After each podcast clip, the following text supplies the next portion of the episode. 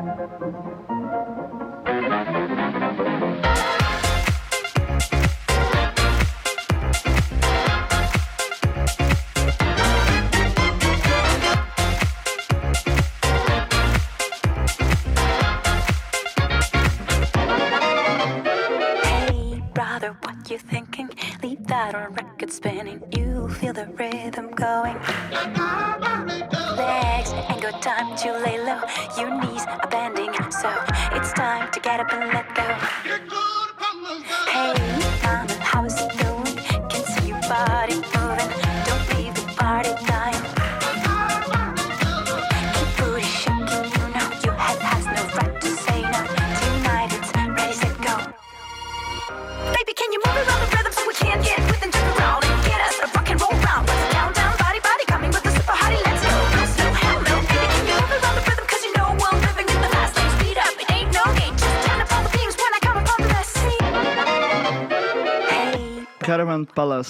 Lone Digger a vypočúvate historicky prvý crossover medzi silným výberom a pravidelnou dávkou. Ja som Martin Jakubčo, spolu so mnou je tu Slavomír Olšovský Čaute. a taktiež Ja som Jakub Betinský a pozdravujem vás z pravidelnej dávky.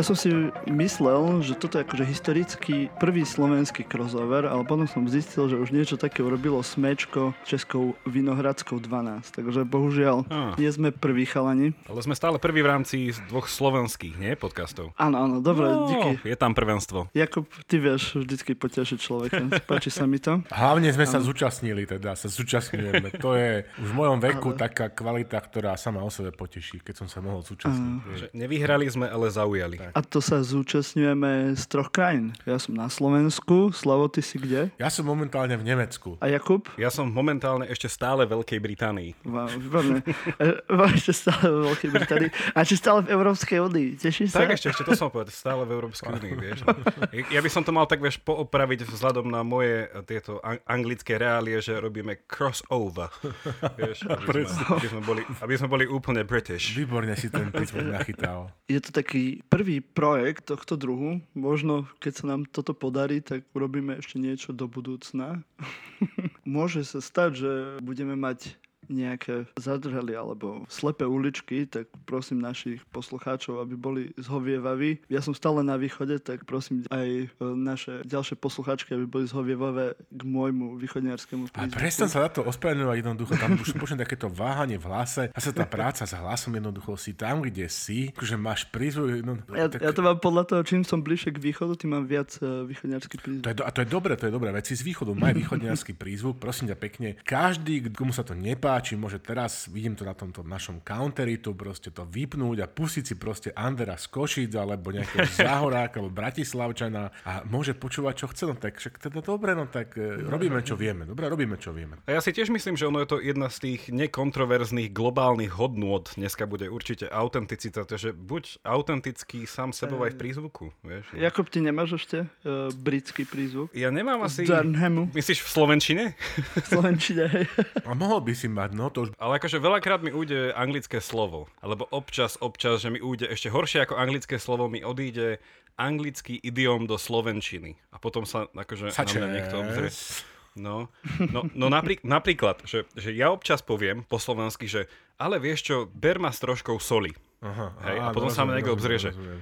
Aha, Áno, áno, áno, taký tvrdý, čo teda tvrdý pre anglicky ne, nerozprávajúcich je také, že, že neberte ma až tak vážne, alebo Áno. nechajte mi taký trošku priestor. Skrátka, ako hovoríme my v Prievidzi, with a pinch of salt. No, áno, tak, tak, presne. Akože nahrávame crossover medzi silným výberom a pravidelnou dávkou, tak tu bude rozhovor medzi viacerými ľuďmi, čo je skôr náš formát, ale pozrieme sa trošku viac do hĺbky jednej väčšej témy, ktorú rozoberieme z viacerých hľadisk.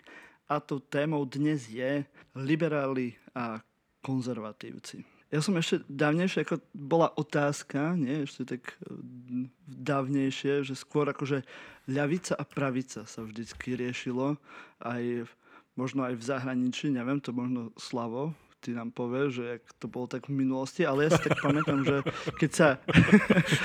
Stačí v tomto. 18. storočie. tak, tak, ale viem, že sa to veľmi riešilo, ale v posledné možno roky, možno ani nie, tak najväčší ten, ten antagonizmus na slovenskej politickej scéne je medzi liberálmi a konzervatívcami. Jak to vidíte vy? Tam, nie tam teda takúto vec, ako, teda ako už priznaný pamätník tých uh, tisícročia, že ja teda, keď si spomeniem od tej útle svojej mladosti, hej, takže to boli, že, že vlastne, že my akože socialisti alebo komunisti a imperialisti, to bolo ako Sovietský zväz a Varšavská zmluva kontra NATO, potom a Izrael samozrejme, no potom teda po revolúcii to boli, že federalisti a slovenskí nacionalisti, potom to boli, že mečiaristi a antimečiarovci. Uh, potom teda v posledných voľbách parlamentných mám pocit, že to bolo o, o, o systéme a antisystéme. A teraz by som až uh-huh. povedal, že to je ten, že vlastne, že, že liberáli, konzervatívci, alebo ešte lepšie povedané, že progresívci kontra konzervatívci. Že takto teda ja vidím v priereze, priereze vekov. Áno, uh-huh. ako v rámci slovenskej politickej scény je už ako takéto konkrétnejšie, ale vieš, keď bolo také seba určenie nejakej strany, tak bolo tak, že my sme pravicová strana, my sme áno, áno, ľavicová áno, strana, áno. SDL, alebo proste Smer a takýto a potom si mal akože SDKU, že oni sú pravicoví. A ešte doteraz to je, akurát myslím, je, posledný, kto to používa, tak je Sulík.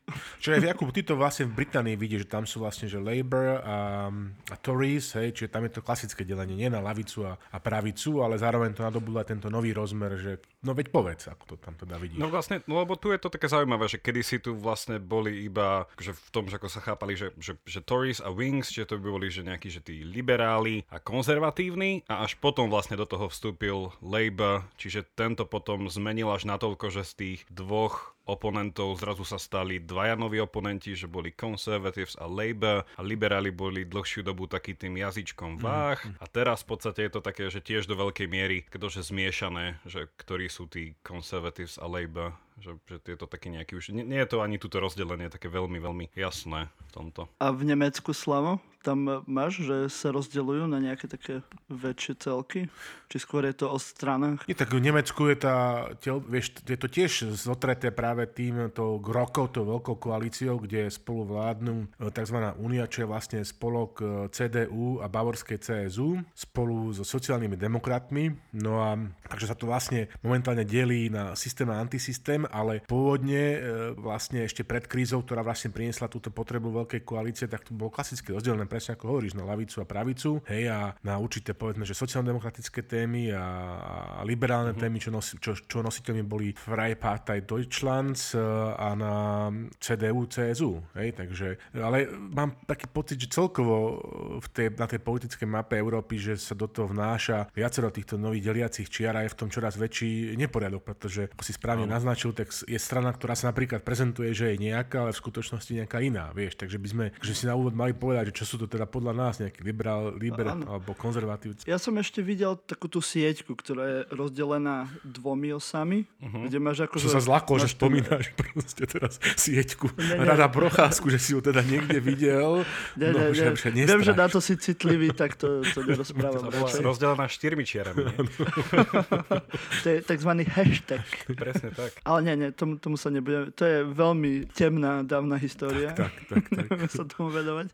Ale myslím tak, ako, kde sú dve osy a máš tam práve akože ľavica, pravica a potom priečne na to je liberalizmus, konzervativizmus. Uh-huh, áno. A, a keď som videl teraz, keď boli tie voľby do Európskeho parlamentu napríklad, tak boli tie kalkulačky rôzne a tam si si mohol vyklikať a ti to ukázalo, že kde sa tak nachádzaš v nejakej sfére čo si o tom myslíte? Myslíte, že to má nejaký akože, zmysel? Ale... Čiže tam ti v tom akože potom vyjdú štyri možnosti, že buď si pravicový alebo lavicový konzervatívec a pravicový alebo lavicový Aha. liberál? Takto? No tak, že rôzne tie kombinácie a podľa toho, či viac alebo menej. Áno, tak napríklad e, je taká apka, respektíve stránka, volá sa, že Political Compass, dáme linku, kde si môže každý na základe zodpovedania viacerých otázok, nejakého súboru otázok urobiť teda v rámci týchto línií akože svoje zameranie. Je to veľmi dobre spracované. Myslím, že to je lokalizované do češtiny. Uh-huh. Takáto základná orientácia, takáto základná mriežka, radšej použijem výraz mriežka ako sieťka, tak uh, má zmysel a teda je dobrá v tom, že použije nejaké jasne definované pravidla, podľa ktoré to za- zaraďuje doľava alebo doprava a buď uh,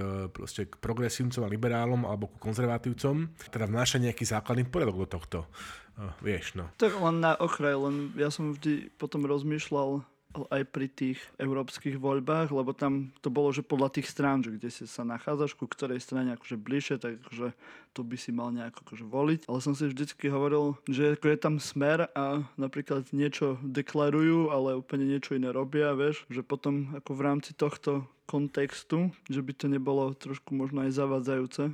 Áno, podľa, podľa mňa toto je bežná akože tá skúsenosť toho, že sa veľmi dá zaviesť, či už tým, že nejako deklaruješ, že ku akému tomu izmu by si mal patriť, nejakému tomu popisu, či už eh, tvojej politicko-ekonomicko-filozofickej reality. No a na druhej strane, že takí tí ľudia, že dneska už žiadne nálepky neplatia, všetci sú všetko. Čiže to sú také, neviem, že veľa je tam takých úskalí v tomto. No a čo si o to myslíme teda my, lebo naši posluchači určite chcú počuť náš názor na túto záležitosť. Poďme si najprv teda povedať, že čo, Poďme. čo chápeme pod liberalizmom a konzervativizmom.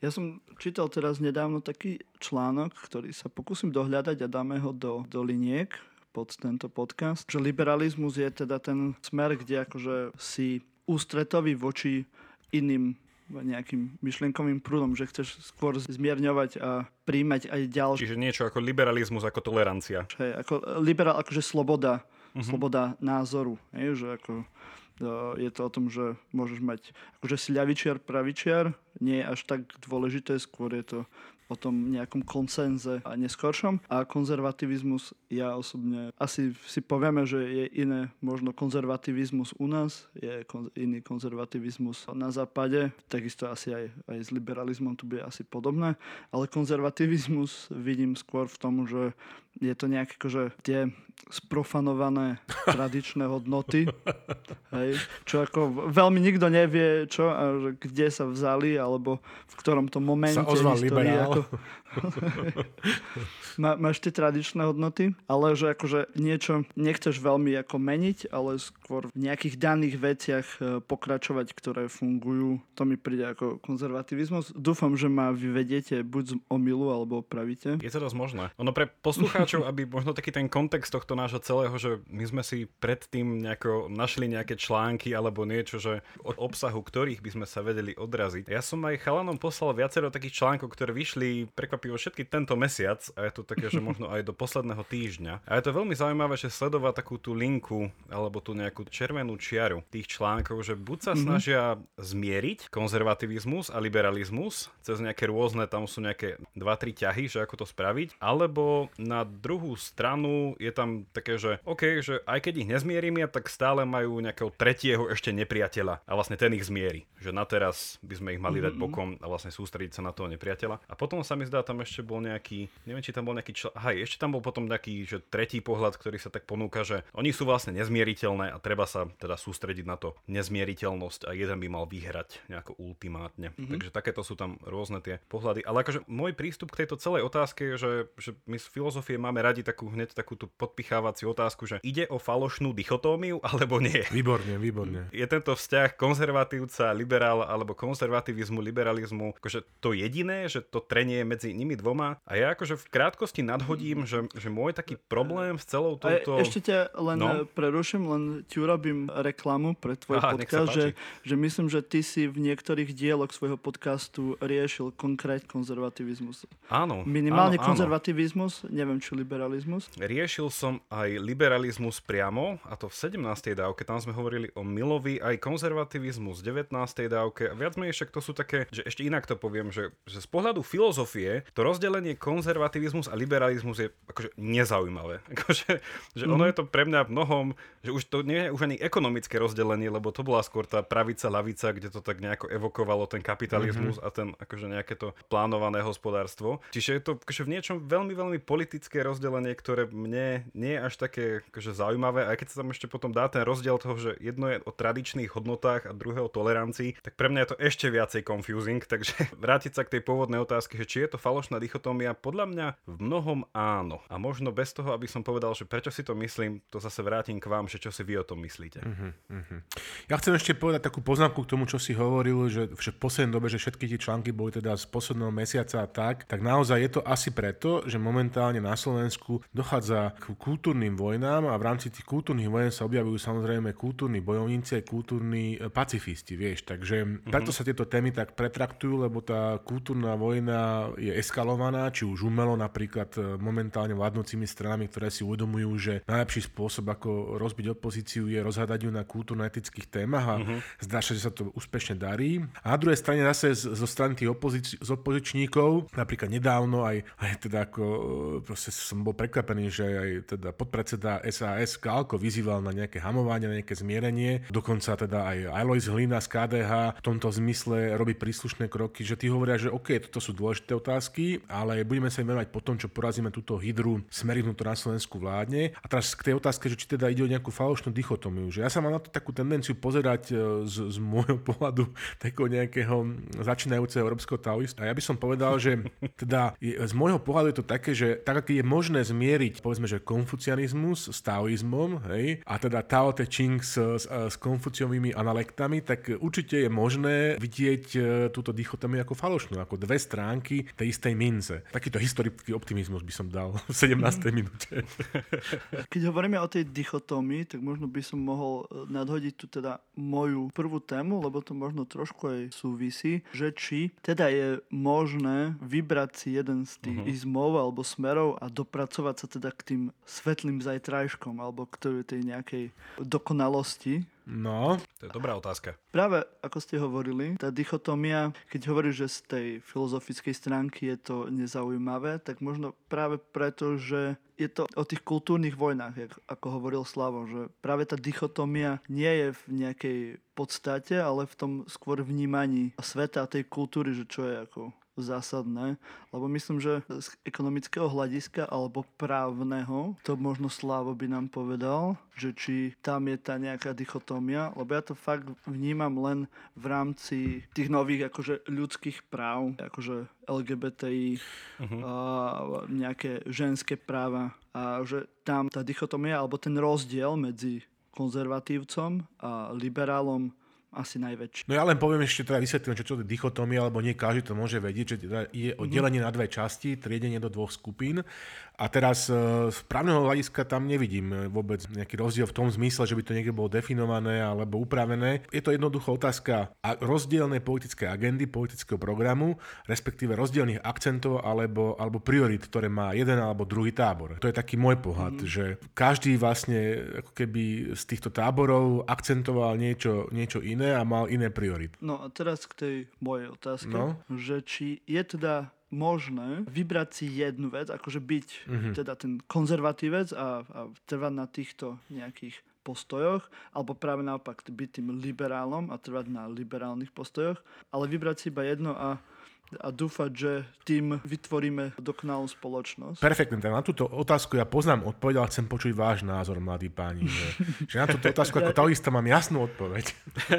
tak začneme Jakubom, povedzme. Sa normálne teším na tú taoistickú odpoveď, tak teraz neviem, že či mám hovoriť akože veľmi krátko, úmyselne, aby som sa rýchlo k tebe dostal.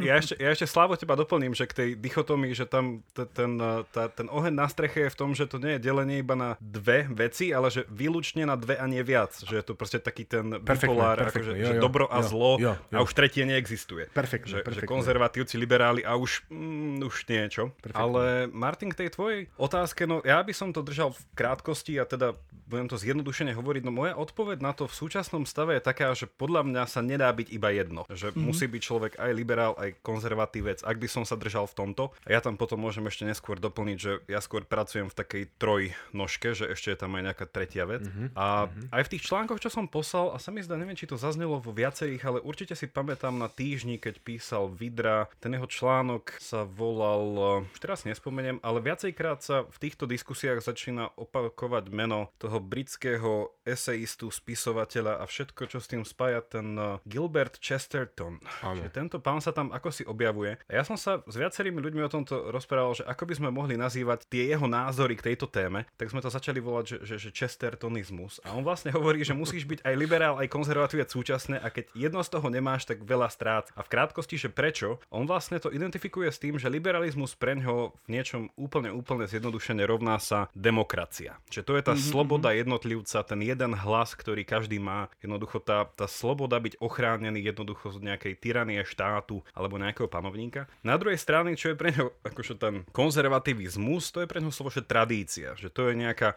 inštitúcia, nejaký opakovaný sa dobrý zvyk, nejaké zvykové právo, nejaké zaužívané veci, ktoré sme odpozorovali, že sú potrebné a on ešte má, a ja som si to pripravil, lebo to je z tej jeho známej knihy Ortodoxia, on tu má taký, že vtipnú definíciu, že čo je to teda tá tradícia a hovorí, citujem, že je zrejme, že tradícia je len demokracia rozšírená v čase. Čiže vlastne, no sa často tak eh, humorne hovorí, že liberalizmus to nemôže byť predsa eh, akože nejaká liberálna tradícia, lebo to by si odporovalo. Čiže liberáli v niečom už po tej filozofickejšej stránke sa takto berie, že to sú tí ľudia, ktorí tak ad hoc sa na všetko pozerajú, že nenadvezujú na žiadne korene, že jednoducho sú takí vykorenení z toho mm-hmm. sveta a všetkom. Mm-hmm. A iba to tak ide o ten vedomý súhlas a nejaké tie dohody a tak. Čiže mm-hmm. mne sa páči tento Chestertonov pohľad, že, že človek musí byť obidvoje naraz, dalo by mm-hmm. sa to akože hĺbšie vysvetliť prečo. A teda je to v tej jeho knihe Ortodoxia, ktorá sa teraz čím ďalej tým viac začína citovať na viacerých miestach. A všetkých tých článkoch, ktoré potom môžem ja posunúť poslucháčom, tak je tam tá jeho myšlienka, že akým spôsobom spojiť ten konzervativizmus a liberalizmus. Super, Martin, skôr ako ťa uh,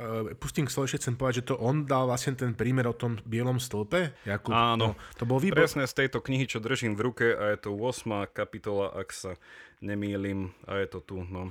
On má vlastne potom aj tú metaforu, čo je jedna o tom bielom stĺpe, teda pre poslucháčov, že, teda, že konzervativizmus je ako ľudia, čo chcú mať biely stĺp, ale preto, aby ho mali biely, ho musia stále natierať a nie iba raz a už nikdy. A potom ešte má aj tú metaforu o tom plote, že skôr ako chcem taký plot odstrániť, ktorý len tak nájdem pri poobednej prechádzke v nedelu, tak najprv sa musím zamyslieť, že prečo ho tam niekto postavil a keď prídem na ten dôvod, tak až potom ho môžem odstrániť. Čiže to je taký zase pohľad, že, že ako si nejako kontruje tá sloboda toho nejakého liberála a potom nejaký ten, nejaká tá tradícia toho konzervatívca. Uh, Marto, tvoj pohľad teda na to, že či teda vedie cesta cez jedné z tých smerov k svetlému zajtrajšku, je teda aký? Tiež zo srandy hovorím, že som konzervatívny liberál, ale mož, možno sa o tom ešte, ešte pobavíme, lebo sú ľudia, ktorí ako na prvý pohľad to a na prvé počutie to znie nezmyselne, ale tiež si myslím, že ako asi jedno bez druhého nejde. Aby človek bol dobrý liberál, tak myslím, že musí mať určité pozadie, to, ako si hovoril ty, Jakub, to tradičné, ktorého môže potom budovať ďalej práve to, to porozumenie. Že niečo už musíme mať nejaký základ tých tradícií, tohoto konzervativizmu, na ktorom ale musíme ďalej budovať nové veci, nové slobody a nov, nejakú občianskú spoločnosť, ktorá bude mať lepšie podmienky pre, pre všetkých. A tie, áno, tie, tie a nakoniec môžeme práve postupne budovaním priniesť tie svetlé zajtrajšky, ktoré nám sluboval už Marx. No toto je, a toto, toto ma fascinuje, že e, teda, či chceme, či nechceme, tak my sme vlastne obeťou toho svojho vlastného akvária, lebo ten západoeurópsky spôsob myslenia, tá judeokresťanská tradícia a aj povedzme ten Kristov príbeh sa v tomto všetkom podľa mňa že ukazuje, že, že, teda, že namiesto mm. nejakého cyklického uvažovania, ktoré je typické v rámci nejakých východných tradícií, napríklad v rámci taoizmu, my proste veríme, že na nejaký pokrok alebo na nejaký pohyb smerom od bodu A do bodu uh-huh. B a teda, že veríme na existenciu nejakých svetlých zajtrajškov a to je jednoducho z pohľadu taoistického akože úplne, že, že fikcia, nezmysel a niečo, čo neexistuje, pretože oni veria, e, teda, ako si správne povedal, že nie v dichotómiu, hej, teda v niečo, že sú len dve možnosti, ktoré sa navzájom ako keby vyučovali alebo boli proste negatívum a pozitívum, ale oni veria jednoducho v, jed, v jeden celok, hej, cyklický celok, ktorý proste v každom svojom momente je aj taký, aj onaký. Je to aj svetlo, aj deň, aj mesiac, aj slnko, aj všetko dohromady. Čiže v tomto smere, ku čomu sme nakoniec dospeli, bolo to, že človek, aby teda dospel k nejakému našom vnímaní pokroku, hej, vnímaní asi k nejakej úplnosti a súlade s, s cestou, stavom, tak je, že, mu, že nesmie byť len jedno, ale že musí byť aspoň trochu druhé. A teraz, keď ešte do toho dáme ten časový rozmer, že teda, že každú chvíľu by si mala mať niečo iné, tak potom hneď v tomto kontexte sa nám zdá, že aj tie kombinácie, ktoré reálne existujú, dáme linky. A my sme sa na tom pôvodne smiali, keď sme sa bavili napríklad na jednej z dávnych porád, že, že ja som liberálny konzervatívec, ja som skôr konzervatívny liberál a naozaj sú to proste reálne kategórie a reálne dávajú zmysel, pretože ak by si sa postavil na, na nejakú úplne že striktnú pozíciu proste nejakého ortodoxného, ja teraz neviem čo, že hoci čo, tak sa proste, že ochudobňuješ o, o strašne potrebnú flexibilitu a podľa všetkého nezískáš jedného učeníka, jedného následovníka, jedného člena školy, hej, ani jeden voličký hlas, pretože svet, hej, tak ako je, je o mnoho komplexnejší na to, aby všetky poučky, ktoré vymysleli liberáli alebo konzervatívci, fungovali len z tej jednej strany. Tak to je taký môj pohľad taoistu, že na, na celú túto dichotómiu západného myslenia politického a filozofického. Môžem dve rýchle poznámky k tomuto? No. Prvá, je k tomu, čo si hovoril, Slavo, o tom, že tá, ten rozdiel medzi tou západnou a východnou tradíciou, že to, to Tao, alebo teda ten uh, taoizmus a potom buddhizmus a všetko ostatné, že berú takúto cykliskosť toho sveta, je úplne fascinujúce a ja som o tom rozprával už teraz neviem, ktorej dávke, ale sa mi zdá v dávke o tom, že ako vznikla filozofia. Že filozofia, keď vznikala v 6. storočí, 7. 6. storočí a predtým, keď ešte nadvezovala na Homéra, tak tam presne bola zachovaná táto, že, že tá spoločnosť tých tradícií, že to málo si ľudia akože to uvedomujú, ale že napríklad, že západná, taká tá anticko-grécka tradícia vznikala v Malej Ázii, čiže niekde v Turecku, kde bol veľký vplyv priamo z Indie. Mm-hmm. A málo ľudí vie, že napríklad Platón, ktorého veľa ľudí, a teda nejaké, ja neviem, nazvime to také, že veľké hlavy 20. storočia filozofie nazývajú, že všetko, čo sme doteraz povedali, sú iba poznámky počiarok Platónovi, tak Platón veril v migráciu duší, čiže a.k.a. reinkarnácia. Mm-hmm. Veril tiež v vesmír bez konca a začiatku, čiže v Platónovi, v zakladateľovi západnej tradície, máme hrozne silný vplyv tohto východu. Sú k tomu, že prečo, ako sa k tomu dostal, neviem čo. A je veľmi potom uh, zaujímavé sledovať, že priamo ako tam teda kresťanstvo zmenilo veľa vecí, že ako tá antická no, tradícia bola ešte východná veľmi. Áno, ten lineárny, nazranie sa na, na lineárny čas je skôr no. judeo-kresťanská tradícia, tak, tak. to čakanie na toho spasiteľa a no. na ten Božie kráľovstvo, čo je ja úplne nemám rád to cyklické nazeranie. Lebo? Lebo ako historik neznášam e, vetu, že história sa opakuje. Lebo to je ako, počkaj, počkaj, tak poviem ti lepšiu vetu, že história to. sa ver, rímuje. História sa rímuje. To je o mnoho lepšia veta, podľa mňa. To, to je možno to krajšie, áno, lebo sa, história sa určite neopakuje. A ja skôr vnímam uh, lineárne, konečne čas. Áno. Ale áno, to sa môžeme možno si dať niekedy inú pravidelnú dávku na túto tému, lebo vidím, že... K tomuto by bolo je, je tam potenciál. Čo. Veľa čo. A tam vlastne aj Nietzsche, ja som o ňom mal teraz minulé dávku, že Nietzsche presne vrátil tento pohľad na tú takú tú ešte tú predsokratovskú, presne tento taký ten východný pohľad na veci. Ale druhú poznámku, čo som chcel v rýchlosti dokončiť, že aj z tých materiálov, ktoré poskytneme potom ľuďom, či už na vypočutie alebo na prečítanie, tak mnoho z nich presne odkazuje na tento rozdiel, že niekde úplne, že hlboko, hlboko, hlboko je ten rozdiel medzi, no a teraz je to také, že, že ako sa to po slovensky, že triky. No teraz je to také náročné, že či je to konzervativizmus alebo liberalizmus a tam sa viacej už odkazuje teda taká trošku filozofia, čo mňa baví, že je rozdiel, že či sa pozeráme na svet a vlastne to politično v ňom ako niečo nasmerované. Že presne, čo to teraz hovoríme o tom, že či štát má nejaký cieľ, či krajina ako politické zhromaždenie má nejaký cieľ, alebo je bez cieľa. Mm-hmm. A tu je viacero autorov a napríklad jeden taký celkom silný konzervatívny autor britský minulého storočia, ktorý učil aj na London School of Economy, Michael Oakeshott. On má také zaujímavé rozdelenie priamo medzi týmto, že jeden koncept bol, že, že to politické zhromaždenie ako štát, to bolo, že societas a to bolo, že, že zhromaždenie, ktoré je bez cieľa. A potom druhé bolo universitas, ako niečo, čo chápeme ako konečnú univerzitu. A to je presne, že zhromaždenie ľudí za istým spoločným cieľom. No a mhm. ten záver jeho bol ako konzervatívca britského, že štát ako taký by nemal mať cieľ. Hej, že to je potom taký dosť a tam sa to dá vystopovať späť k Heglovi a vlastne k Marxovi potom ako následovníkom, že, že tam sa niekde zrodilo to, že, že, že to progresívne, že to smerovanie vecí, že proste ten progresivizmus má v sebe, že treba to dosiahnuť, niekde dotiahnuť. No a to bol tiež pekný rozdiel, že, že niektorí tvrdia, že ten konzervativizmus ešte trošku s príchuťou kresťanstva presne má tento telos, to smerovanie a na druhej strane liberáli sú tí, ktorí, akože, že ten štát nemá mať nejakú konkrétnu funkciu, smerovanie, nejaký eschaton. Čiže to som chcel tomu ako druhú poznámku k tebe, Slavo, mm, ešte super. doplniť. Myslím, že tým by sme mohli ukončiť prvý blok a by som teba, Slavo, poprosil, že by si uviedol druhú pesničku. Tak keď sme sa už bavili o tom, o tom vlastne regióne Blízkeho východu, tak ja by som si dovolil našim poslucháčom ponúknuť kvalitný turecký hip-hop. Takže ja púšťam AS Egel, Aga B, Funked Up a DJ Suba a ich skladbu Back. Senin ben amına koyayım Neymiş bu, neymiş bu Senin ben amına koyayım. Neymiş bu, e vuru Senin ben amına koyayım. Neymiş bu, neymiş bu? Senin ben amına Funk taba dek Bitirim ikili bitirir hevesi. Ah be canım sene 2012 ve hala gerici beynin.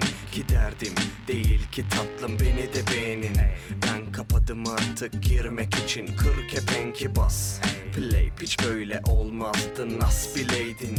Arabesk rapçilerin müziğime kastı neydi? Yeni nesil geliyor full Hepi çıkartıp kaskı deneyin. Bu boktan hep hiç boktan herif. Bok değil de katkı diyelim Farklı gelir. Arttır geliri. 3-5 tebrik teşvik primi o koştuğunuz yolu tırnakla eşlik gelirimi Geriden iz süren de bıraksın deliremeyip Beğenme piç beğenme sıçsam da benim emeğim.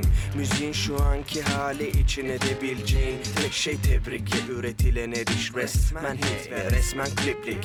Durum buyken bile herkes tripli ve işbirlikçi. Bir ben içten ve gerisi fuck you. Siktir fiktiş.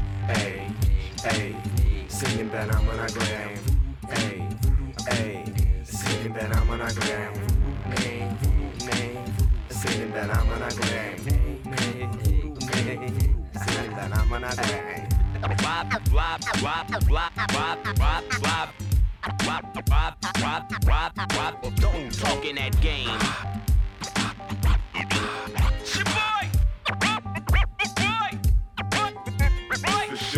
Kurulmak istedikçe Üç kuruşla bir izbelik rap.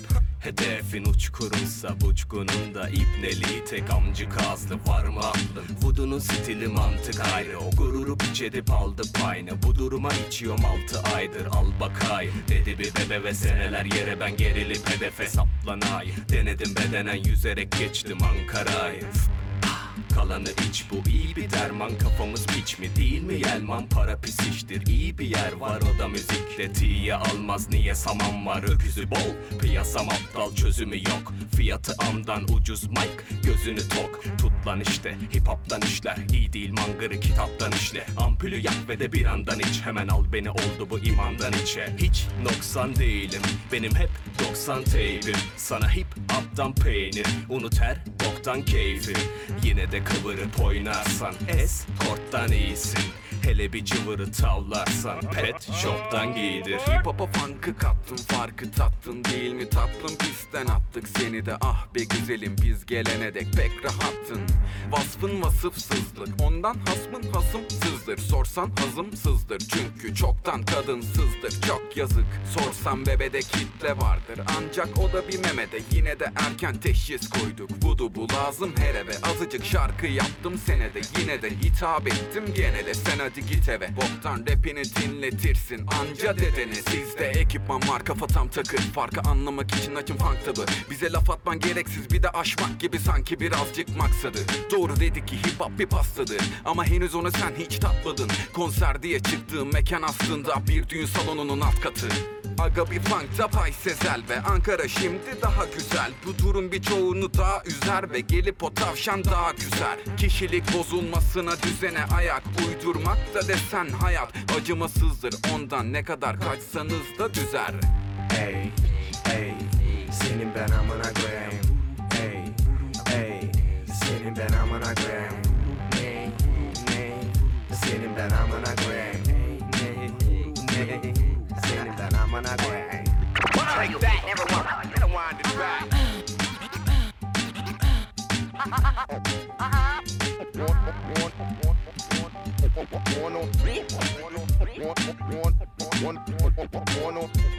Dediler ki abi sakin. Nereye gitti sakin halim Amına koydum sinirimi bozan neleri filama ta ki halim Bitene kadar bir nefes alak diyordum ta ki cahil artı Hip hop'u eleştirene dek. Of ne kadar marjinalsin Kaldıramam lafla bana pek dikkatini bu parçalara çek. Hip hop hip hop kalacak iki bebe görüp hip hop'u sanma. Arabesk ya da uzaklaş arkalara geç. Bana bulaşma tankla sana rap. Atarım kiminle kova özentilikse bizde ganca hareket. Şimdi essel aga bir parazit. Kafanı boş tut ya da sigara iç ara bir mahle basılı bul onu Yine de baba fizana git. Geveze beyine ne desek eğlenecek Tezekleme emeğime çözeriz ama biz mesele neyse. Aga bir funk da bezehe ele. Marta balata Anca yazarak sanma kafadan. Aptal adama parça yapamaz Arkada kalan harcanana da Ankara'da var. Maksat adama karna bakarak anlatana da Baksan alamaz. Rap için yemeği bu bebe Aralık ortasından Mart'a kadar aç Ey, ey, senin ben amına koyayım. Ey, ey, senin ben amına koyayım. Ey, ey, senin ben amına koyayım. Ey, ey, senin ben amına koyayım. Ey, ey, senin ben amına koyayım Takže vážení poslucháči, to bol eh, originálny a veľmi kvalitný turecký hip-hop. Ešte, ja by som teraz na úvod druhého bloku by som dal len takú poznámku na zamyslenie, o ktorej dosť, keďže riešim historiografiu a tak, na, nad tým rozmýšľam, že práve to delenie hej, na konzervativizmus a liberalizmus je ešte tá to dedictvo, povedzme, 19. storočia, e, kde sa všetci snažili urobiť nejaké proste tie šuflátky a zasúvky v muzeách, aby všetko mohli mať pekne roztriedené a na všetko mohli mať peknú vysačku. A už vo vysokom školstve myslím, že už sa to obracia a už tento spôsob mys- myslenia, ktorý sa nazýva pozitivistický, mm-hmm. už sa nepoužíva. A čo ale sa používa? Ono skôr sa dekonštruuje a robia sa e, skôr asociačné veci a semiotické a rôzne takéto veci, ale to by bolo na, na dlhšiu ďalšiu mm-hmm. prednášku. Ale som chcel tým len povedať, že my máme ešte napríklad základné školstvo, alebo to, ako sa učí na základných školách a stredných je ešte veľmi pozitivistické mm-hmm. a ešte tá štruktúra školstva, kde ako ťa učia fakty a roztriedenie obojživelníkov a to isté máš aj v histórii, kde máš proste roky, mena a takto to je a nemôžeme sa o tom baviť, lebo takto je to napísané v učebnici. Tak povedzme si, veľká časť slovenského obyvateľstva ešte myslí v tomto, vieš, ako musíš niekde niekoho zaradiť. Aj, že te, tento je konzervatívec, tento je liberál Áno. a nemôže sa to vymieňať. Len tak, keď som nad tým tak, tak rozmýšľal, tak myslím, že aj v tomto je je tá otázka toho dualizmu, toho, tej dichotómie a, a že majú mnohý problém s tým s nejakým prepojením konzervativizmu a liberalizmu. Tam veľmi dobrý, no vtip, veľmi vtipný titul knihy si vybral cambridgeský historik Quentin Skinner, hovorím Skinner, no Skinner, ktorý nazval svoj, jednu zo svojich knížiek, že sloboda pred liberalizmom, že liberty before liberalism, že je to taký, taký podpichnutie, že, že bola aj sloboda pred liberalizmom a že je to možné. A na druhej strane k tomu, čo si hovoril, sa mi tiež páči, že, že keby si možno poslucháči viacej dávali tak kontextuálne, že k týmto izmom Napríklad, že ak si etymologicky pozrieme, že konzervativizmus ako slovo, hej, že z čoho sa to skladá a potom tú históriu toho slova, tak je to slovo, ktoré prvýkrát vstúpilo do anglického slovníka, keďže tam to nejako začalo, tak je to prvá polovica 19.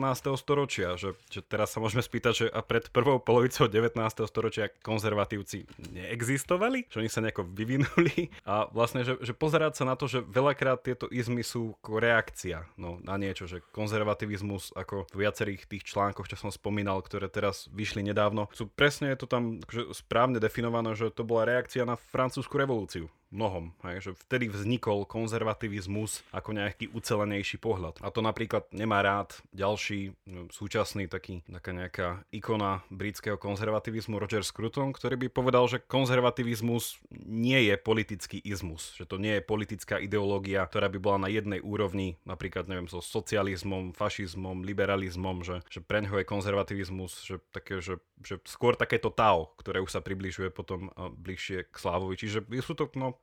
komplikované izmy všetky dokopy. Sú to komplikované izmy a v tej súvislosti e, ma napadá ten výrok od Ludvíka Wittgensteina, myslím, že z traktátu logiko-filozofického, kde on hovorí, že o čom nemôžno hovoriť, o tom treba mlčať. A teraz naozaj ja mám taký pocit, keďže som čistý ako odchovanec ešte tých, tých pozitivistických, nielen základných škôl, aj stredných škôl, aj vysokých škôl, že sa to v poslednej dobe všetkými týmito novinkami a, a novými spôsobmi uvažovania 5 slov, ktoré si povedala Marta, som nevedel, že čo znamenajú, že tak rozmelnilo, že, že ja mám pocit, a keď sa pozerám na, na, na ten diskurs verejný na Slovensku, na to, ako ľudia e, s týmito pojmami operujú, ako ich riešia, že, že tam nie je nejaký že spoločný e, spolo, common ground, nie je tam jednoducho nejaké miesto, kde by sme sa všetci stretli, ale sme sa zhodli na tom, že čo je jedno, alebo čo je druhé, alebo čo je tretie. Mm-hmm. A tým pádom um, nemá zmysel o tom debatovať, pretože ak napríklad pre, pre konzervatívcov sú, uh, je liberalizmus, že LGBT práva a potraty, tak pre liberálov to rozhodne nie sú len tieto veci a naopak,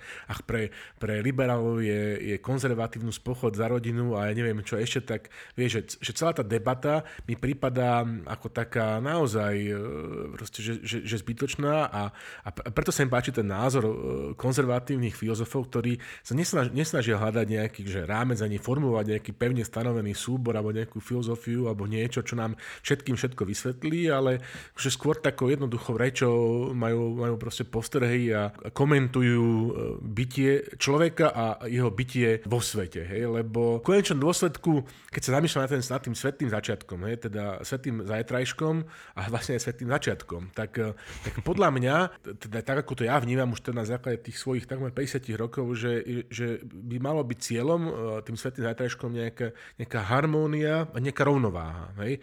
A teraz nielen v živote človeka, ale aj v živote nejakej obce hej? a nejakej spoločnosti. Takže v rámci toho sa dá samozrejme pestovať nejaké, nejaké ciele a nejaký pokrok v rámci toho, ale v konečnom dôsledku je to teda niečo, čo je samo o sebe taký nemenný, konštantný a, a, a pevný cieľ, vieš, ktorý až, by som povedal, že, že metafyzicky. Uú. No, naložil som teraz pod kotou.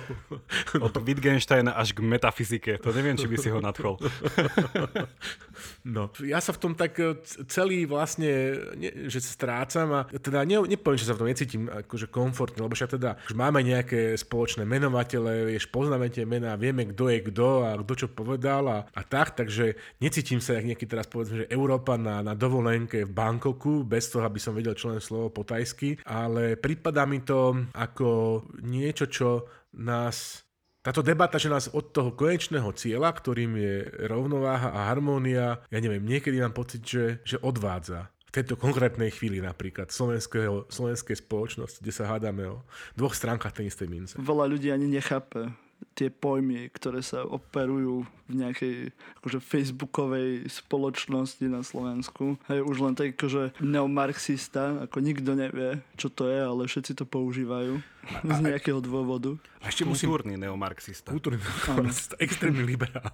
A teraz ešte chcem povedať takú vetu z Tao Te Ching, že, že Tao, ktoré môžeš povedať, nie je Tao. Vie, že e, v konečnom dôsledku je nejako Taoistovi je vlastne jedno, že tí ľudia nechápu tie pojmy, ktoré používajú, lebo aj keby ich chápali, tak by to vlastne nikam, nevie, nikam neviedlo. Takže celé mi to prípada v rámci tej snahy o bytie ako, ako taká naozaj, že disharmónia a nerovnováha. Teraz, e, že by sme išli na vaše otázky. Čo vy v tomto kontexte, v tejto veľkej téme by ste akože sa chceli nejak pobaviť v konkrétnosti? Tak ja by som sa chcel e, pobaviť ešte s vami na, na takú tému, že či ešte vidíte, alebo mám také dve otázky, že či teda vidíte, že, že teda liberalizmus a konzervativizmus ako nejaké základné filozofické smery, ako niečo, čo je v rámci, teraz sa budete asi smiať, že slovanského sveta, alebo že slovanskej filozofie, ako niečo, čo je integrálne a organické, alebo ako niečo, čo je nám cudzie, lebo napríklad sú také teórie, že, že vieš, keď e, Mart to ako človek, ktorý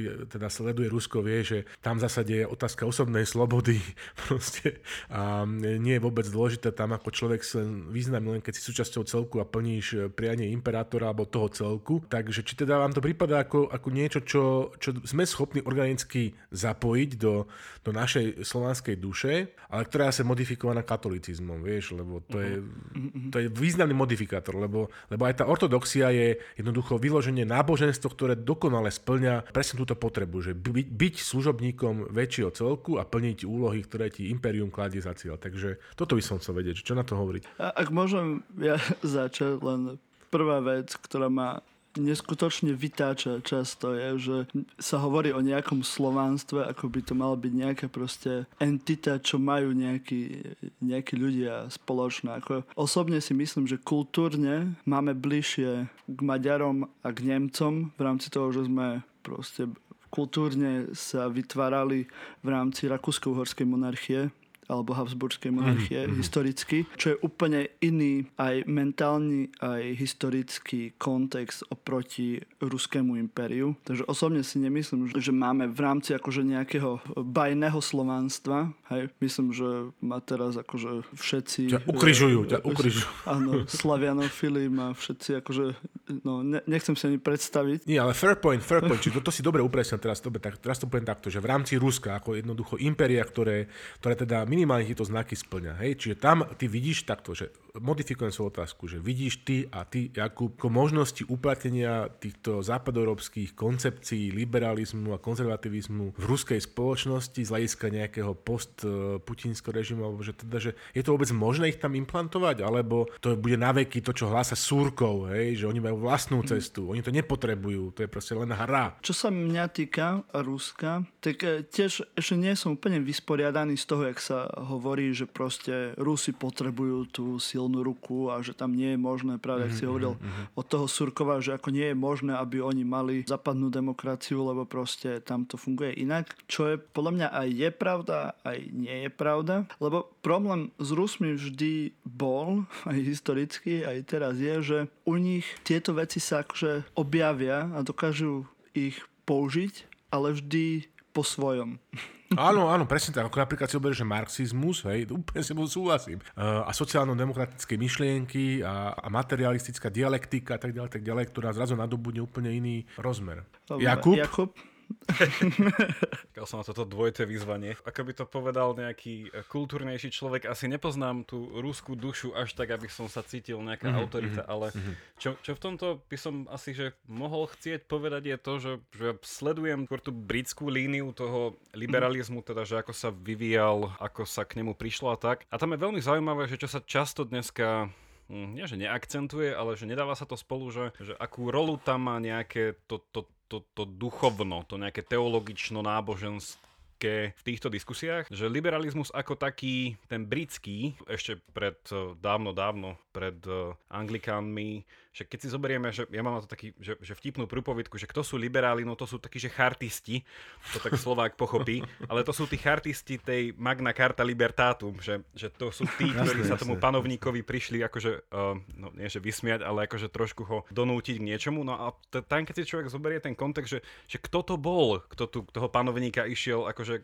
akože ukecať k tomu, alebo donútiť k tomu, že tie slobody treba nejakým spôsobom akože garantovať a tá svojvôľa panovníka nie je dobrá. No tak tam bol akože biskup z Canterbury, že, že tam bola akože vždycky tá nejaká tá autorita toho. A to je, že, že moja cesta, že akým spôsobom nejakože rozmýšľať v oblasti no, toho ruského kultúrneho obzoru, že o tom, že konzervativizmus, liberalizmus je, že, že presne to chápanie tej slobody, na ktorom ten liberalizmus stavia. Že, že tam sa to veľakrát láme na to, že, že tá sloboda som o tom mal aj vlastne jednu dávku, že kto ultimátne garantuje nejakú tú slobodu, že či je to taká nejaká tá kantovská proste tá autonómia, alebo či je to potom skôr nejaká taká, že neviem, tá nejaká že, že duchovná sloboda, že proste, že, že, že som nejakou milosťou z niečo daný, že tam ten liberalizmus začína mať také tie diplomatickejšie kontúry, že mm. vieme ho tak dať, orámcovať, že OK, že kto nás oslobodí, akým spôsobom pracovať s týmto. Čiže neviem, že to si myslím, že pre to Rusko by mohlo byť nejaká cesta, keďže tam naozaj držia, alebo si myslím, že liberalizmus vnímajú ako úplne že ateistickú nejakú ideológiu, ktorá nechce nič iné iba nejakým spôsobom eh,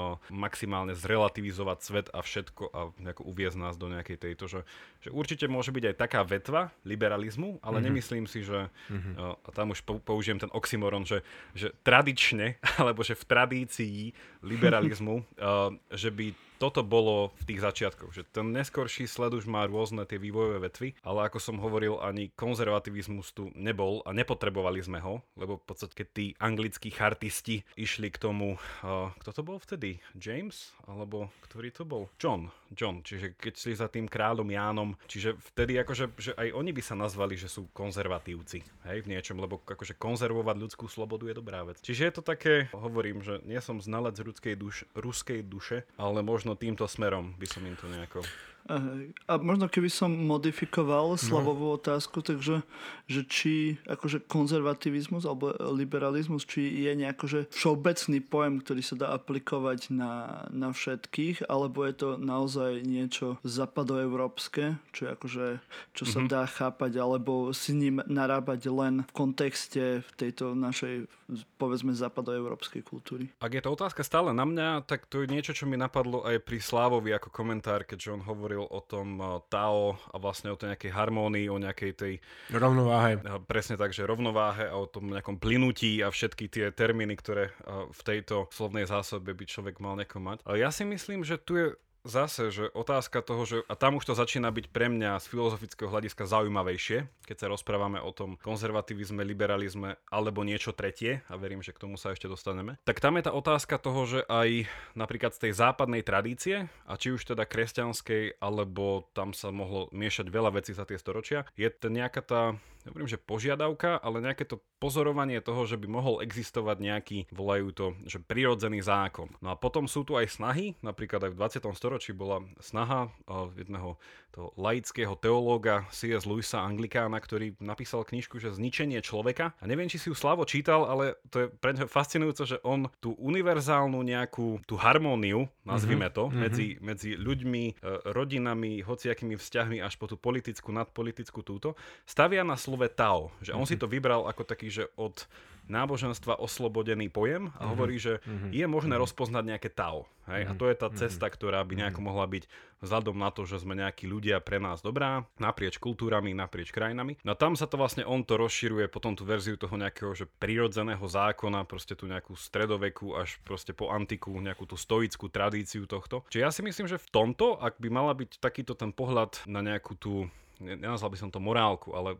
Slávo v tej tvojej terminológii, že nejakú tú globálnu harmóniu, Áno. bez toho, aby sme sa pozreli na nejaký eschatón, že vlastne dáme tam nejaký koniec koncov a nejakú utópiu, tak si myslím, že tu môže a si myslím, že priam až musí existovať nejaký, nejaké univerzálne smerovanie. Otázka je toho, že ako ho koncipovať a tam úplne, že doslova myslím koncipovať v tom, že dať do slov, do konceptov, Mhm, lebo krátka prúpovidka na okraj, mali sme pozvaného, ešte keď som mal Belgicku, uh, jedného filozofa, ktorý rozbieha, lebo akože fakt, že to iba rozbiehajú, v Japonsku školu, že japonskej filozofie. Mhm. Vlastne ako môže byť, že neviem, že anglická filozofia, neviem čo. No a tam akože narazili na problém, ktorý nám je akože triviálny, keďže my z tej západnej akože tradície civilizačnej máme to všetko koncepčne tak akože pobalíčkované, že oni nemajú slovnú zásobu, ktorou hovoriť proste o veciach, ktoré my berieme ako také nejaké že automatické. Ja neviem, že, veci majú potenciál, alebo že, že, že kedysi sa chápala nejaká duša, alebo že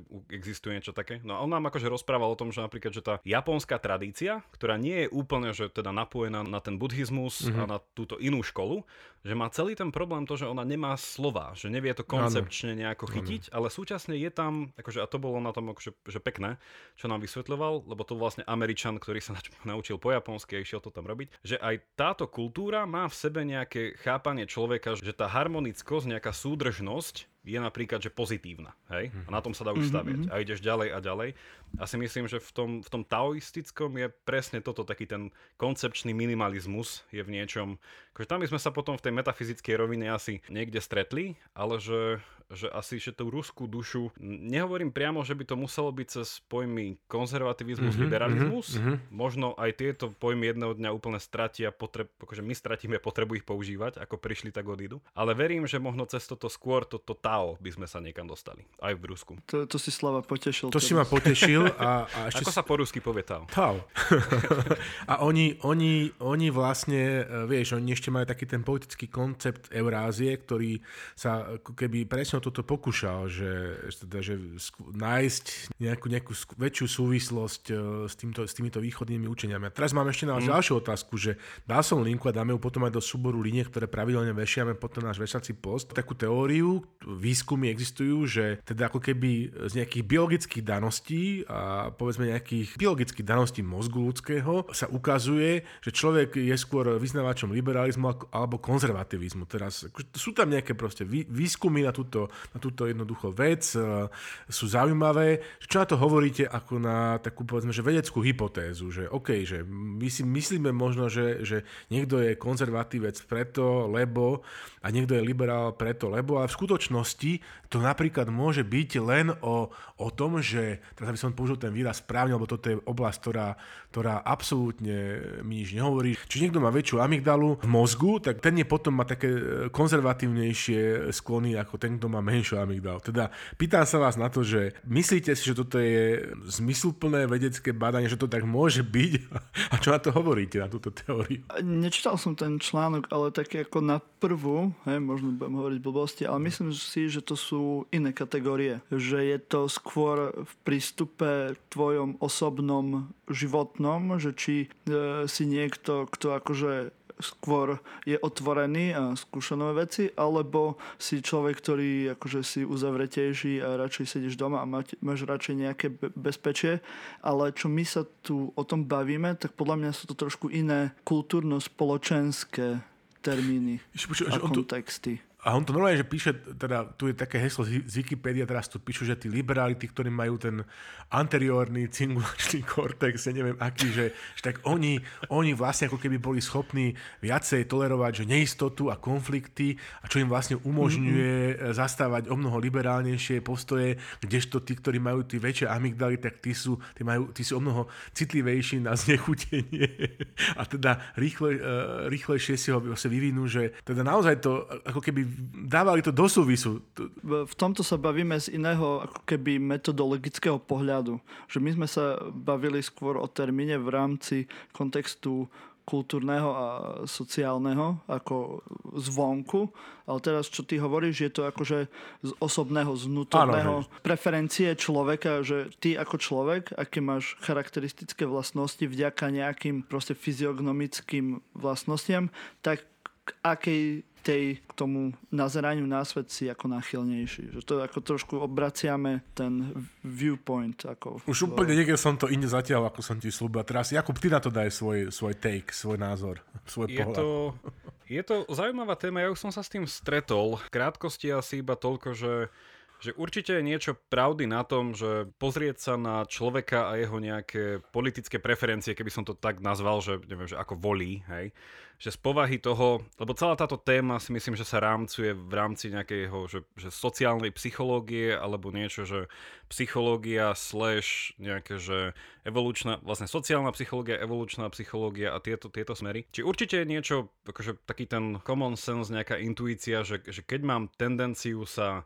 že nahnevať, hej, častejšie, tak asi budem voliť skôr nejakých ľudí, ktorí nejako, že sú takí, že, neviem, že explicitnejšie ukazujú, že im na veciach záleží, neviem čo. Uh, napríklad čiže, čiže, No, no, čiže, čiže tu je napríklad aj však, uh, viem, že neviem, či priamo v tom článku, ktorý si Slavo ty posielal, že či to bolo, ale je taký veľmi známy TEDx, vlastne iba TED, z 2008, kde Jonathan Haidt, vlastne americký, presne, že sociálny psychológ hovorí o tom a môžeme na to dať e, linku a volá sa ten TED video, že, že morálne korene liberálov a konzervatívcov. Čiže to presne toto. A on tam akože hovorí o tom, že keď máme nejaké tie charakterové vlastnosti také a také, tak máme predispozíciu sa rozhodnúť tak a tak. Akože že mám do určitej miery tendenciu s tým súhlasiť a počul som už aj taký názor, že konzervativizmus je evolučne priateľnejší, že z dlhodobého hľadiska, ak by sme teda odmysleli nejaký nejaké ďalšie izmy ako prezentizmus a že, že ľudia sa môžu rozhodnúť proste skončiť e, s ľudstvom ako takým počas tejto generácie. Ale že keby sme boli v takomto, uh, takomto že tradičnom v úvodzovkách nastavení, že ľudstvo by malo pokračovať, a teda, že množiť sa, takže konzervativizmus je evolučne, hej, že nejaký, že to, a to by s týmto súvisel. Na druhej strane, tento psychologický pohľad na to, a cez tieto kategórie nejakých povahových črt, že to má veľa problémov. Jeden z tých je, že ako tie črty sú popísané a či sú platné a či sa dajú nejako univerzalizovať. Mm-hmm. Že tam sú tie, tie tých big, big five, nie? že možno to poznáte, nie? Že, to, že otvorenosť, hej, že iné takéto povahové črty, že, že to má tiež problém táto kategorizácia. Ale súčasne tam ten, ten filozofickejší problém je, že ten, ten klasický problém determinizmu a slobodnej vôle. Že mm. ak sa rozhodujem na báze nejakého genetického kódu, ktorý sa nejako manifestuje v mojej povahe mm-hmm, a ak je to predurčené, tak potom tým pádom, že čo? Že máme sa snažiť proste upraviť človeka a môj záver k tomuto je, že čo si o tom myslím, že je to dosť, že stará téma oblečená do nových šiat, že o tomto sa diskutuje tisíc, tisíce rokov a vždycky je tam podľa mňa ten konflikt toho, že máme nejakú tú náchylnosť, aj dobrú a asi aj negatívnu na nejaké rozhodnutia a skôr v tom politickom, keby som to tak aristotelovsky povedal, že, že aj v tom politickom ide o to etické, že vlastne, že aj v tom politickom musíme ide tam o nejaké prekonanie seba sa, že ty nemáš iba sledovať tú nejakú svoju, že neviem, že no, tak mám tendenciu voliť tých a tých, no tak nie, zamysli sa a možno musíš práve voliť proti tomu, čo ťa to nejako, že tvoja povaha, hej, že som otvorený, tak budem proste tá otvorenosť, že budem voliť takých, takých. Čiže vidím tam priestor na dosť veľkú sebareflexiu a takú nejakú deliberáciu aj samú so sebou, čo do politiky. Takže... Ešte by sme mohli ísť teraz, Jakub, na, na tvoju otázku, alebo na tvoj pohľad v rámci tejto veľkej témy liberalizmus a konzervativizmus a všetci sa tešíme na tú tretiu vec, ktorú ty máš v tejto trojnožke? V tejto, v tejto trichotomii. Ja som nad tým rozmýšľal aj vzhľadom na tie články, čo sme si čítali a viac menej to asi taká, nepoviem nič nové, že veľakrát sa robia rôzne rozlíšenia v týchto, v týchto izmoch, rôzne konzervativizmy, rôzne liberalizmy, že potom sú také, že klasický liberalizmus. No a veľakrát sa dojde k takému záveru, že OK, že tak sú rôzne tie konzervativizmy, jeden taký občianskejšo, neviem, taký sekulárny, potom nejaký náboženský a tie, že liberalizmy sú, že dva. A ja si tam myslím, že, že to delenie na tie dva by celkovo mohlo prerásť až do toho, že by sme mali dokonca, že, že konzervativizmus a z tých dvoch liberalizmov dve nezávislé veci. No a tam je tak, to klasicky sa tam ponúka to, čo niektorí nazývajú, že ak je klasický liberalizmus, to sú tí chartisti tej Magna Charta Libertatum, a toho Bill of Rights, tak potom sú tí tzv., ktorí sa nazývajú, že, že nejakí že progresívni liberáli, alebo teda, že liberálni progresívci u nás na Slovensku, alebo teda, že niektorých ešte nazývajú aj, že socialisti, ako na rozlíšenie od komunistov. Či moja otázka, a taký, že možno aj pre poslucháčov, že či s tým súhlasia, alebo ja trochu pracujem s týmto modelom, je, že, že v podstate lepší pohľad ako konzervatívci liberáli by bol v niečom, že konzervatívci liberáli a nejakí že socialisti alebo progresívci, a zase je tam tá otázka z úvodu, že, že či potrebujeme všetkých troch, alebo či je to niečo naviac. Ja si trochu, teda už tak môžem predbehnúť, že myslím, že všetky tri veci sú nejaké uhla pohľadu dôležité. A to preto, že ako sme hovorili, že liberalizmus v tej spoločnosti hájí tú hodnotu tej osobnej slobody, slobody jednotlivca sa rozhodnúť, nebyť obmedzený nejakým panovníkom alebo tak. Na druhej strane konzervativizmus z toho, čo som spomenul, aj cez tú Chestertonovskú definíciu vlastne hájí nejakú tú, nejakú tú súdržnosť, nejakú tú tradíciu, nejaké to pokračovanie proste nejakých predávania tých hodnôt, ktoré sa overili časom. A potom ten, ten tretí prúd, ten môžeme ho nazvať, že, neviem, že sociál, so, socialistický alebo progresívny, zase hájí tú nejakú tú, tú rovnosť, hej? Že, že medzi ľuďmi to mm-hmm. príležitosť tých šancí. No a ja to tak úplne že zjednoduším, aj keď to je úplne že prehnané, ale mne sa to páči to chápať v tom uh, tradičnom, uh, revolučnom francúzskom, nie? že rovnosť, bratstvo, sloboda. A že ten konzervativizmus vlastne, že to je o tom bratstve. Že je to taká, že tá, že tá rodina, hej, a keď to tak preženiem tak tým burkovským slovníkom, že, že to je tá generácia zosnulých, generácia nenarodených, tá súčasná, čiže je tam nejaká tá nadväznosť tej ľudskej generácie, ktorá si odovzdáva nejaké tie hodnoty, že to je ten konzervativizmus, to bratstvo. Potom je tam to liberté, hej, to je ten klasický liberalizmus. No a potom tam máme to egalité. No a to je tá zložka toho, že že v tej spoločnosti by sme si mali byť nejako rovní. A ešte vlastne z toho všetkého, čo som povedal, už asi posluchač tuší, že v tejto tretej časti je tam taká tá nejaká náchylnosť, tam, no nie ani tak náchylnosť, ale taká tendencia dávať taký náboženský element, že to je také toto progresívne vzhľadom na cieľ.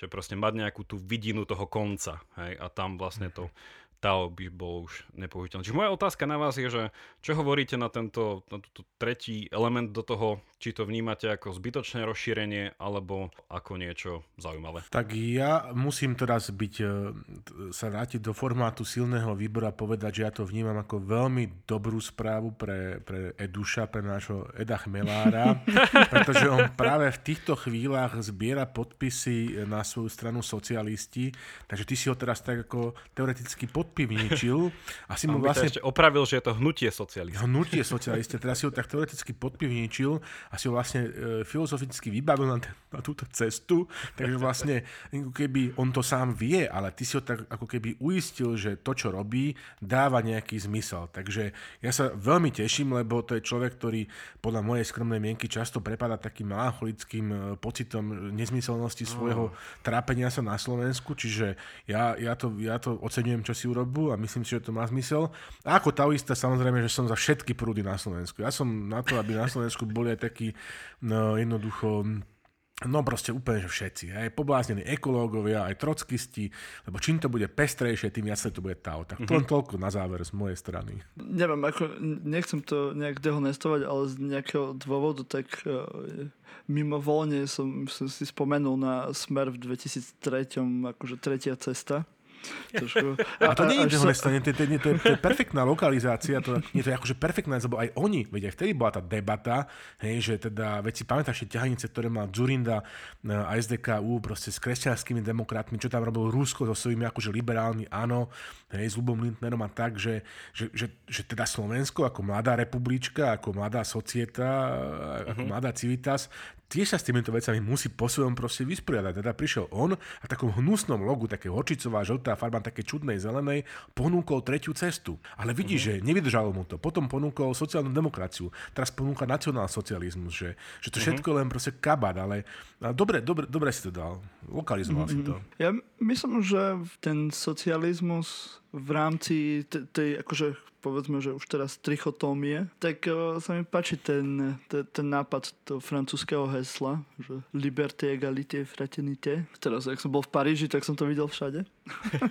No sú potom viacerí autory, ktorí hlavne z tých jednotlivých častí, napríklad, že nejaký konzervatívec príde a povie, že to si všetko protirečí, nemôžeš mať egalité, fraternité a liberité, buď máš jedno, alebo nemáš druhé. Mm-hmm. Ale akože ja to aj z toho vnímam, že ten, že ten socializmus, taký možno oslobodený od tej také nejakej marxistickej nálepky, že vlastne, že to je taký ten, ten priestor, kde veľakrát, neviem, že tak tokvilovský, že, že to je ten priestor nejaké tej v niečom nielen, že, že občianskej spoločnosti, ale proste ten rozmer toho, čo Tocqueville volá, že civilné náboženstvo, že to je proste ten rozmer toho, kde prichádza uh, v niečom aj uh, nejaký rozmer, že starostlivosti, hej, že o tých chudobných a toto, že čo mm-hmm. svojím spôsobom, že chcú aj liberáli, aj konzervatívci. Perfektné, Pre, perfektné. preto, preto hovorím, že to nie je o tom, že sa roštiepiť na tri a bojovať, ale že tak objaviť v sebe, ako to tak Platón kedy si hovoril, že musíš v sebe objaviť toho vladára v tej hlave, potom toho bojovníka v tej hrudi a potom toho robotníka tam v bruchu, takže akože Áno, v áno, áno, áno. A to, to, zase to sedí stavom, lebo z tých metafyzických výšin sa naozaj vraciaš do, do takých tých uh, reálnych vecí, ako je to, to bytie robotníka alebo normálneho pracujúceho človeka na svete a to tiež musíš proste riešiť. Čiže vieš, eh, darmo to môžeme sa to samozrejme smiať a mali by sme sa, lebo, lebo teda bolo by to strašne tragické, keby sme to nerobili, ale jedno bez druhého ne, nemá, nemá zmysel a teda naozaj dobre si to postavil na, tej, na, tej, na tom francúzskom hesle. Musím ti dať jednotku. No tak proste. A to som pri plnom vedomí teraz, lebo som nepil by- ani a to kvapku. A tu by ti dal možno aj Chesterton byť nojtku ako taoistovi, lebo on sa tiež hrozne rád pozeral na všetko, že z pohľadu, teraz neviem, či to môžem povedať, ale však vy ste silný výber, môžem, že z pohľadu obyčajných ľudí. Takže že takého bežného človeka ulice, že on mal rád na všetko pohľad, že, že no a čo tí bežní ľudia, že a ty čo? Hej? Že, A hneď dodám aj nezávislých osobností. Odvážnych. A, od, a od, pre, pre, áno, už nezabudíme na túto novú pridruženú výrobu. Odvážnemu šťastie praje. Ja myslím, že by sme mohli ukončiť toto naše stretnutie práve tým francúzským heslom, lebo na troch nohách najlepšia stabilita, sloboda, rovnosť, bratstvo.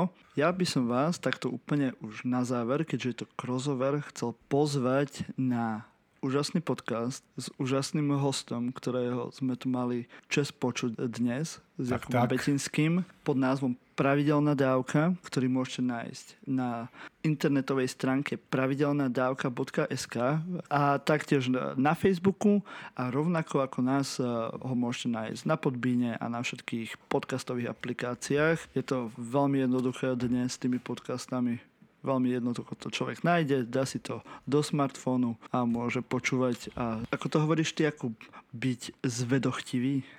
Byť zvedochtivý. Inak to je Pavol Orsak Viezdoslav.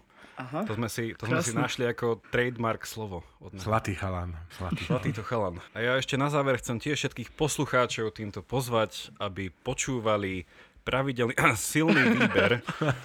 A Tuto chalanov Martina a Sláva je to veľmi výživný, satirický podcast, ktorý a, rozosmeje si myslím aj ľudí, ktorí sa na politiku pozerajú s veľmi takým vážnym obočím. Takže podľa mňa začiatok riešení tých konfliktov medzi tým konzervativizmom a liberalizmom je trochu sa trochu viacej humoru. Že trošku sa akože od toho odosobniť, no a verím, že Tak, potom tak. to pôjde. Čiže počúvajte aj silný výber, aj pravidelnú dávku a tešíme sa na vás. Tak ďakujeme, no. A na úplný koniec by som ťa Jakub poprosil, aby si nám predstavil poslednú pesničku, ktorá bude od teba. Na úplný záver som vybral pieseň Vianoce 97 od Vidieku a to z dvoch dôvodov, že je to čo viem, jedna jediná pieseň, v ktorej sa uh, spomína kresné meno mojej manželky a po druhé, čo viac uh, do tohto letného, krásneho počasia s globálnymi zmenami ako spomenúci a zaspievať si o Vianociach. Takže nech sa páči.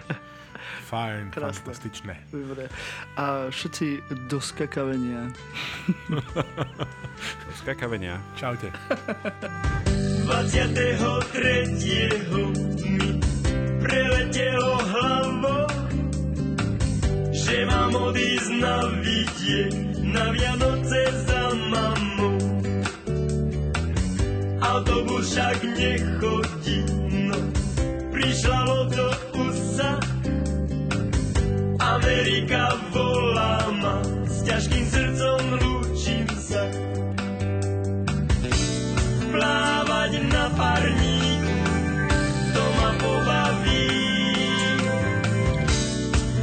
O kapravovaní mám však obavy, pustím ho von, pri dverách pozdraví. V Amerike v prístave prezident ma víta, na rodinu, na zdravie, zdvorilo sa opýta. Ako sa má Justína